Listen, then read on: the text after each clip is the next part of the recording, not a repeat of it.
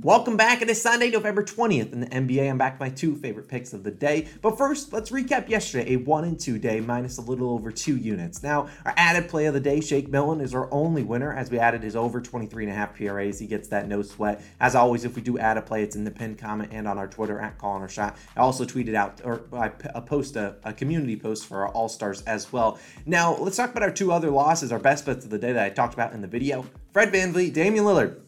Round of applause. Thanks for nothing, guys. You combined to shoot 6 for 32 from the field. Damian Lillard leaves with an injury, 2 for 23 from 3. Those guys couldn't buy a bucket. The best bet segment is really struggling. It's not because we're picking terrible plays. The guys just can't make any shots. And ultimately, we're asking for opportunity. They're giving it to us. They just aren't making their shots. And I wanted to take a look, step back, and look at how the best bet segment has fared. And I just went to October 31st. Since then, best bet segment is 8 and 11 really struggling. And it's not because, you know, really the plays are bad. The guys just can't make shots. But on the other side, every other player prop that I've posted, 25 and 11. So the winners, the losses are the same at 11. The winners are 17 more. That was, if you go back to October 31st, it actually be the exact opposite. The best bet segment was like 14 and 2 or 12 and 1 or something like that. And then the other player props I posted were like 11 and 10. So it's just uh, evening out of, I think. Of course, I hope the best bet segment does hit because we put a little bit more on that. But definitely don't just play the best bet. I really like all the other plays. It's not like I'm putting four units on one and then one units on the other. They're very close in value. But without further ado, no added plays today. It is NFL Sunday, so if you want to check out our parlays and player props video, a crowd favorite that was posted last night, go check that out. Four player props, a ladder play, and a money line parlay that smacked last week. And if you want to know my week th- uh, week 11 best spread picks, you can go check out that video. It's posted on Wednesday. I'll have both of them linked at the, at the end of the video in the pinned comment and in the comment section or in the description as well. You can check those out. Without further ado, let's hop on my best bet of the day. We're going with this since we're talking about October 31st, Halloween. Let's talk about a guy, Scary Terry Rozier. We're taking his over 20 and a half points, minus 110 on DraftKings, putting one and a half units on this over. If you want to take his, I would probably take this 21 and a half, no sweat bet. I take that 22 and a half. I'm probably off of it. Terry Rozier likes to end on 22 points on the dot. Hopefully he scores 25 or more today. Now, if you took told me at the end of the night after I like 8:30 because this game is a 6 p.m. Eastern tip-off. you told me the best bet segment can't catch a break again because Rozier can't buy a bucket. Wouldn't be surprised because he's really struggling this year. But volume is king in the NBA, and I think volume will get him over this line. Now, on the year, Rozier averaging 21 and a half points per game, but he's shooting 38% from the field, 32% from three. But the big thing is he's averaging 21.6 field goal attempts per game, including 33 in their last game and the volume is just ridiculous. This is a guy, you, if he can knock down literally over 40% of his shots, we should hit this with ease. To look at Rozier on his career, I mean, the last two years since he's been in Charlotte, 2020 to 2021, he was shooting 45% from the field, 39 from three. Then the year before, our year last year, 44% from the field, 37% from three. This is a guy that I know he doesn't shoot the most efficiently, but he just needs to shoot better than he has been doing so far. And the Hornets are going to be again without LaMelo Ball tonight. We'll see if Dennis Smith Jr. plays, but DSJ doesn't shoot a ton. And ultimately, eh, Rozier played seven games without LaMelo. He's averaged 22.7 points per game, a 23.9 field goal attempts per game. He's shooting more points. He's shooting more field goal attempts than he is scoring points per game. But look, it doesn't matter. He took this over in five of seven games. His two misses, he ended with a 19 points on the dot. And the two games he went under, he shot one for nine from three against the Washington Wizards, who he plays today. And he shot one for, or I think he shot six for 20 from the field versus Portland, shooting like 25, 30%.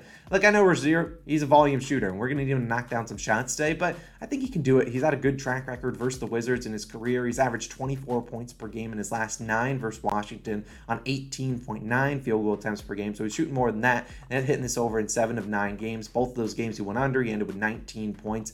And I just think Rozier's got a good, he's got a lot of volume. He's going to shoot it a ton. I don't see the Wizards blowing out the Hornets or the vice versa happening in this game. So we're just asking Rozier, shoot, above 30%. That's all we're asking for. I think Rozier's certainly capable of putting one and a half units on his over 20 and a half points. I think he has a very good game, or at least he scores a lot of points, but I mean, he doesn't do a lot else, but he's going to play a lot of minutes. I really like Terry Rozier today. Now let's move on to my second and final play of the day. We're going back to the under of the day strategy, and we're going with Harrison Barnes under 13 and a half points, minus 115 on Barstool. I'd still play this at 12 and a half. If it goes lower, do not play it at 11 and a half. But let's talk about Harrison Barnes and Look, I mean, I just think this is the perfect day to fade Mr. Barnes. As they, t- they t- are at home taking on the Pistons. Obviously, Barnes plays for the Kings. Now, Barnes enters this year averaging 11.6 points per game. In my opinion, his line should stay at 11.5, should never go over that. And it's gone over because Barnes has gone over in the last two games, scoring 16 points on the dot in two straight. However, Barnes yet to hit this over in three straight games this season, and he's actually under in 9 of 14 overall. Now, uh, you look at Barnes, not a volume shooter. Like Rozier, volume normally not his king. He's only had eight, or he's at eight or fewer field goal attempts in six straight games.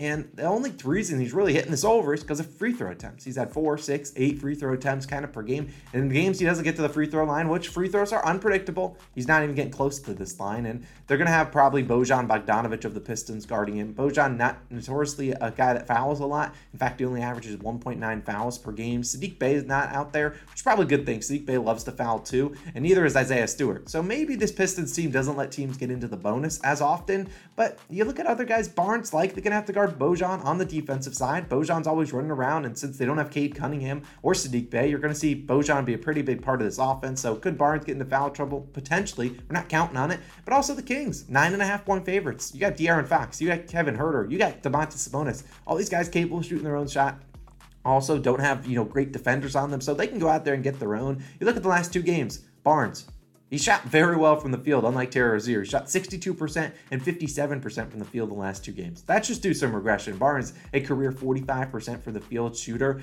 Sure, he might knock down a three or two here and there, but this is not a guy that's shooting a ton, and I think he's due a little bit of regression. I think this is a great spot to fade him. Like I said, I think this line should always be 11 and a half. I don't think it should be higher, but look, thanks to two overs, they're putting his line a little bit higher. I know it's a fast-paced game against the Pistons, but this is going to be a Kings team that's not going to play him a ton of minutes. He's not going to see 40 minutes. He's going to see, you know, 25 to 30. You got De'Aaron Fox probably playing a lot of those. Domantas Bonus also being guarded by Mar- Marvin Bagley. I just think this line's a little bit too high. Maybe we'll try to make this under of the day a thing going forward in the future videos because we had to start betting some more unders. The overs are just not hitting recently. But of course, Harrison Barnes taking your under 13 and a half points. Those are my only two plays of the day. No added plays. I was heavily considering Mr. Julius Randle's over in points, but I can't do it. I can't. I can't. Uh, can't bet on Julius Randle right now. I do. Although I do think he has a pretty good game against the uh, Phoenix Suns. The early tip off in that one. But time to shout out some COS All Stars. Appreciate you guys as always for supporting the channel. We got Don. We got Erica. We got Neo Timpaz. Joshua. Nick. We got Davon. D. Dequan. Oh, Dequane. I definitely pronounced that wrong. Rodrigo, James, and David.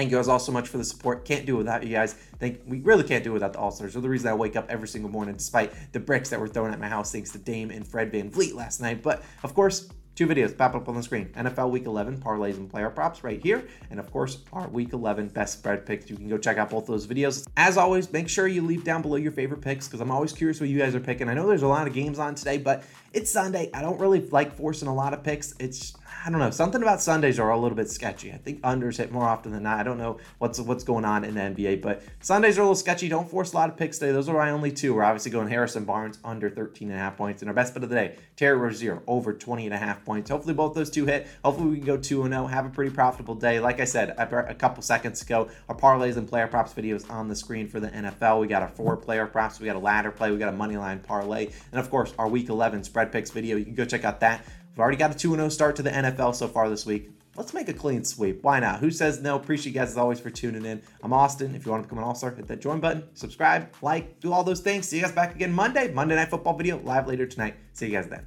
Peace out.